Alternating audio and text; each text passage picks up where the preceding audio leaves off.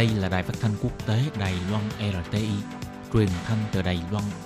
Mời các bạn theo dõi bài chuyên đề hôm nay.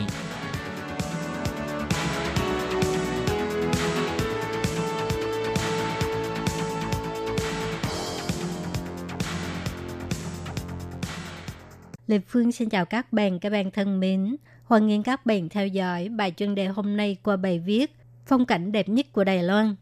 Ở Đài sảnh ga xe lửa Đài Bắc, mỗi khi đến ngày nghỉ là có thể nhìn thấy hàng trăm lao động nước ngoài tụ tập tại đây, nhất là những người theo đạo Hồi giáo của Indonesia.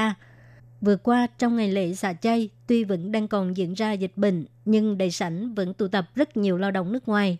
Trước ngày lễ xả chay, công ty quản lý đường sắt Đài Loan tuyên bố cấm người dân ngồi bệt ở khu đại sảnh ga xe lửa Đài Bắc và dự định khi dịch bệnh kết thúc vẫn tiếp tục thực hiện biện pháp này gây sự phản ứng mạnh mẽ của các giới.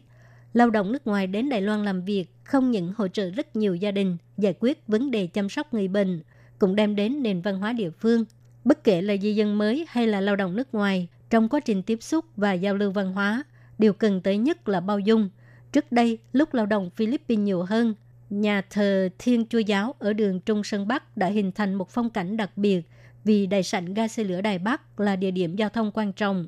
Tàu điện ngầm, tàu cao tốc và xe lửa đều nằm ở đây – nhưng có người cho rằng ngồi bệt ở ga đại sảnh sẽ ảnh hưởng đến sự qua lại của hành khách.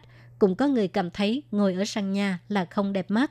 Thực ra, đây chính là nơi gửi gắm tâm hồn của một số lao động nước ngoài. Họ vất vả cả một tuần lễ, đến ngày nghỉ, bạn bè, người đồng hương đều đến đây tụ tập, cùng nhau tâm sự hoặc là phàn nàn về chủ thuê, là nơi để họ có thể xua tan nỗi nhớ quê hương. Người Đài Loan hiếu khách, ấm áp là ấn tượng chung của du khách nước ngoài. Hy vọng công ty quản lý đường sắt Bộ Giao thông có thể đối xử với những người sống tha phương ấm áp hơn.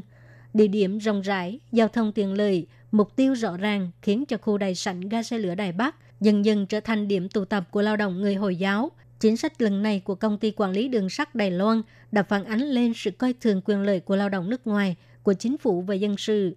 đài sảnh ga xe lửa Đài Loan trở thành nơi tụ tập của lao động nước ngoài.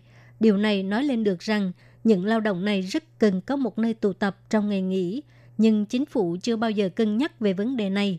Bất kể là lao động Philippines, Indonesia, Việt Nam hay Thái Lan, họ đều có văn hóa, tín ngưỡng tôn giáo và thói quen sinh hoạt khác nhau, nhu cầu khác nhau.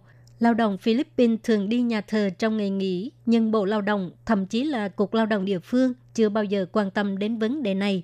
Bộ trưởng Bộ Giao thông cũng không có nghĩ ra một chính sách đối với đại sảnh ga xe lửa Đài Bắc, chỉ nói lên những lời nói chung chung – Thứ trưởng Vương Quốc Tài cho hay, hiện giờ là thời gian diễn ra dịch bệnh. Trước cuối tháng 7 sẽ không mở cửa cho người dân tụ tập, nếu làm trái quy định sẽ bị phạt tiền. Còn sau khi dịch bệnh chấm dứt, có thể sẽ đặt ghế ngồi hoặc là hạn chế thời gian sử dụng nơi này. Đại sảnh ga xe lửa chính là nơi tốt nhất để thể hiện giá trị Đài Loan. Nếu có kế hoạch hợp tình hợp lý, tại đây có thể trở thành một phong cảnh xinh đẹp, vừa đúng với câu khen ngợi của du khách nước ngoài. Phong cảnh đẹp nhất của Đài Loan là tình người, nếu cho rằng khu đại sảnh ga xe lửa Đài Bắc không thích hợp để cho lao động nước ngoài tụ tập, sẽ ảnh hưởng đến giao thông và không đẹp mắt, thì tại sao trong nhiều năm qua, Bộ Giao thông, Bộ Lao động và chính quyền Đài Bắc không có cân nhắc cung cấp một nơi tụ tập cho lao động nước ngoài? Việc này cho thấy được chính phủ hoàn toàn không có thực sự quan tâm đến quyền và lợi ích của những lao động nước ngoài này, thậm chí là ngay cả nhu cầu cơ bản trong đời sống cũng không có nghĩ đến. Bộ Giao thông hay là công ty quản lý đường sắt Đài Loan nếu nhận thấy không thích hợp thì xin hãy cung cấp cho họ một địa điểm để họ tụ tập trong ngày nghỉ.